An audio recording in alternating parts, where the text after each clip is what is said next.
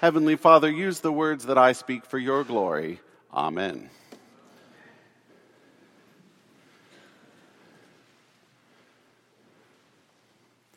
At one time, I worked the night shift at the Operations Control Center at Delta Airlines. Often I would work alone, but occasionally one of my other teammates would be helping me with crew schedules and reroutes. We had TV screens all over the complex. And most of the time, the TV screens were tuned in to the Weather Channel. Now, you know that regular weather is boring. So, the Weather Channel tries to highlight the most extreme things happening all over the world. In the same way, we're now starting to hear about El Nino. We would often see reports on the Weather Channel about El Nino with floods and sometimes lightning strikes with their resulting fires, Oh, and then you would see that poor reporter in the yellow raincoat somewhere in a downpour along the Pacific coast. You've seen this before. Most of the time, the TV reports would go completely unnoticed by myself and by my coworker. But on one quiet Atlanta night, when we really didn't have a whole lot of work to do, my coworker, we're just working along, my coworker just blurts out, mm hmm, something about that in the book of Revelation. And I said, What? Something about that in the book of Revelation.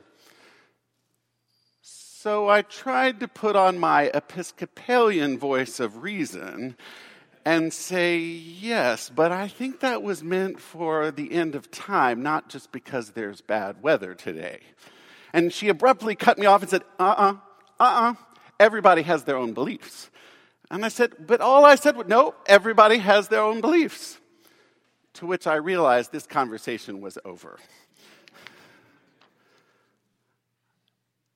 This Sunday, the 15th of November 2015, this Sunday, for some, might seem like we're approaching the end times. El Nino is reported to be back this year the strongest ever. And at the time that I wrote this sermon, I had no knowledge really of Beirut and Baghdad, but I did know about Paris.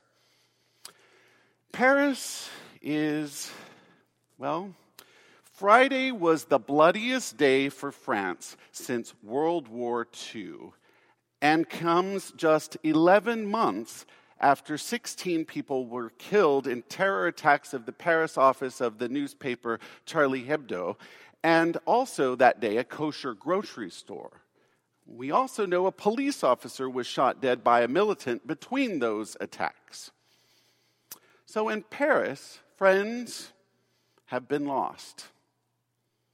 Questions are multiplying. Anxiety is looming. Is this now a threat or a reality of a new war? What do we do now? I'll be honest and tell you that I had planned today to preach a stewardship sermon about how we respond to God's grace in times of need. Because the truth is that Trinity Cathedral needs all of us needs all of us to pledge to the life and the ministry of this beloved place. Everyone's participation in our stewardship campaign is very much needed, everyone's. But people have died. The ugly reality of global terrorism emerged again. And some people fear the worst is yet to come. Jesus called these moments the birth pangs. They're not pleasant, they're quite terrible, demoralizing, tragic. But they don't define us.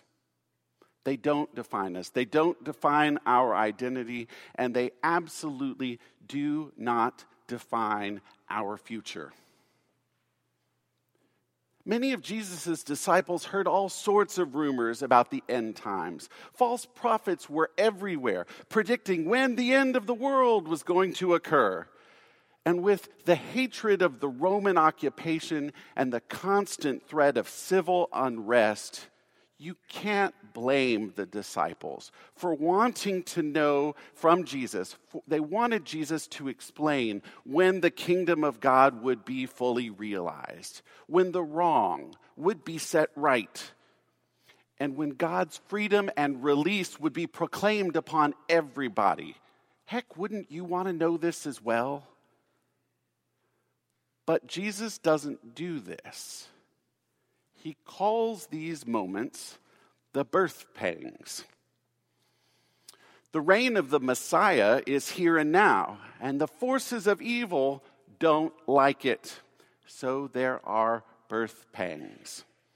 Birth pangs of tragedy, of fire and flood. Birth pangs of national wars, of earthquakes and famines. Is this the end? The end for good? No, it's the beginning of God's kingdom.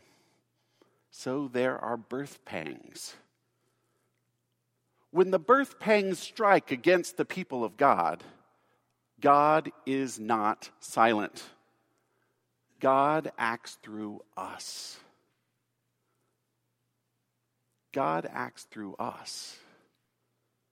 Some of you might know this story, but the context of it is really appropriate for today. In 1998, Swissair Flight 111 crashed off the coast of Nova Scotia. Over 300 people died. There were no survivors at all. I was in Delta's Operations Control Center when the shocking tragedy struck. And the next day, I was tapped on the shoulder and deployed to New York to meet a family who had lost their daughter, to stay in the area for a few days with the family, and then eventually to travel with the family to the crash site.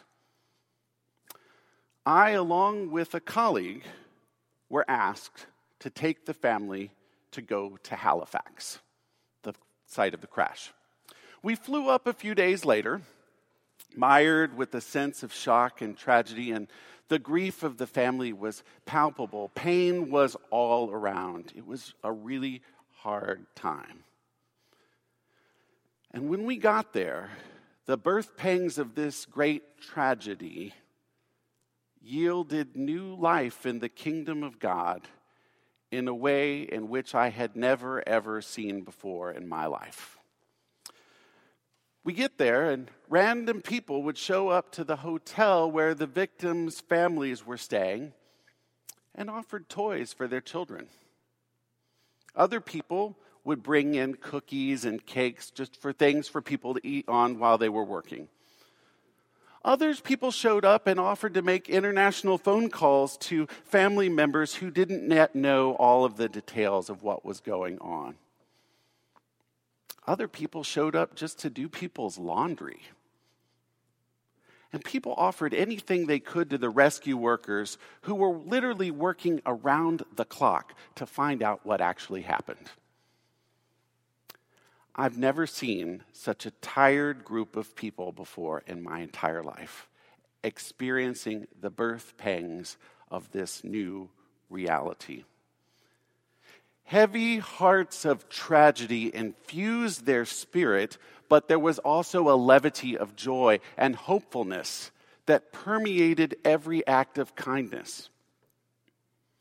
The hope of new life and love offered by workers to families, by the volunteers to the families of the victims, helped and demonstrated the selflessness of human goodness. This self giving, self emptying love helped so much to where people began to see many aspects of life and living in general as a priceless gift, a blessing. And new life did result, even literally. I found out about 18 months after I came back that the older sister of my family's deceased daughter, the older sister gave birth to a baby girl exactly one year after the date of the plane crash. The same date, literally, new life. Witnessing the family's appreciation for the local heroes in the search and rescue effort along with everyone's appreciation for the hopefulness in the midst of the tragedy offered by the employees of Swissair and Delta Airlines and the people of Halifax. These actions of gratitude and thanksgiving helped my 26 year old self realize in a big way that the birth pangs of difficulty can yield to a calling, to a yearning to dwell in the kingdom of God, to yearn to dwell in a reality where the goodness of God that Jesus taught can actually be seen and felt and sought out on a daily basis. If I hadn't immersed myself in the birth pangs of that tragedy of Swissair Flight 111, I would not be standing in front of you right now.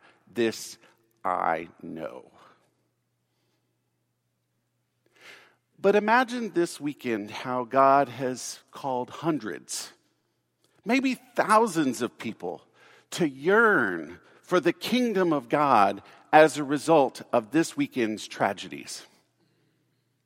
God is most definitely, we know this, God is most definitely in the relief efforts of Friday's tragedy. But our active God is calling new people, new people into a yearning for the life of the kingdom of God as well. Some of those calls have been issued in Paris.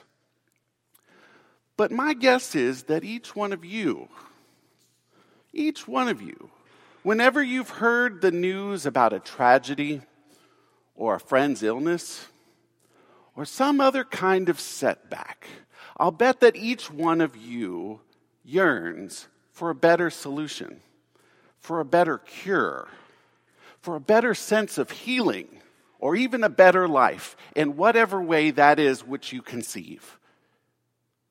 If you have that longing, that feeling inside of you, the kingdom of God is drawing near to you too.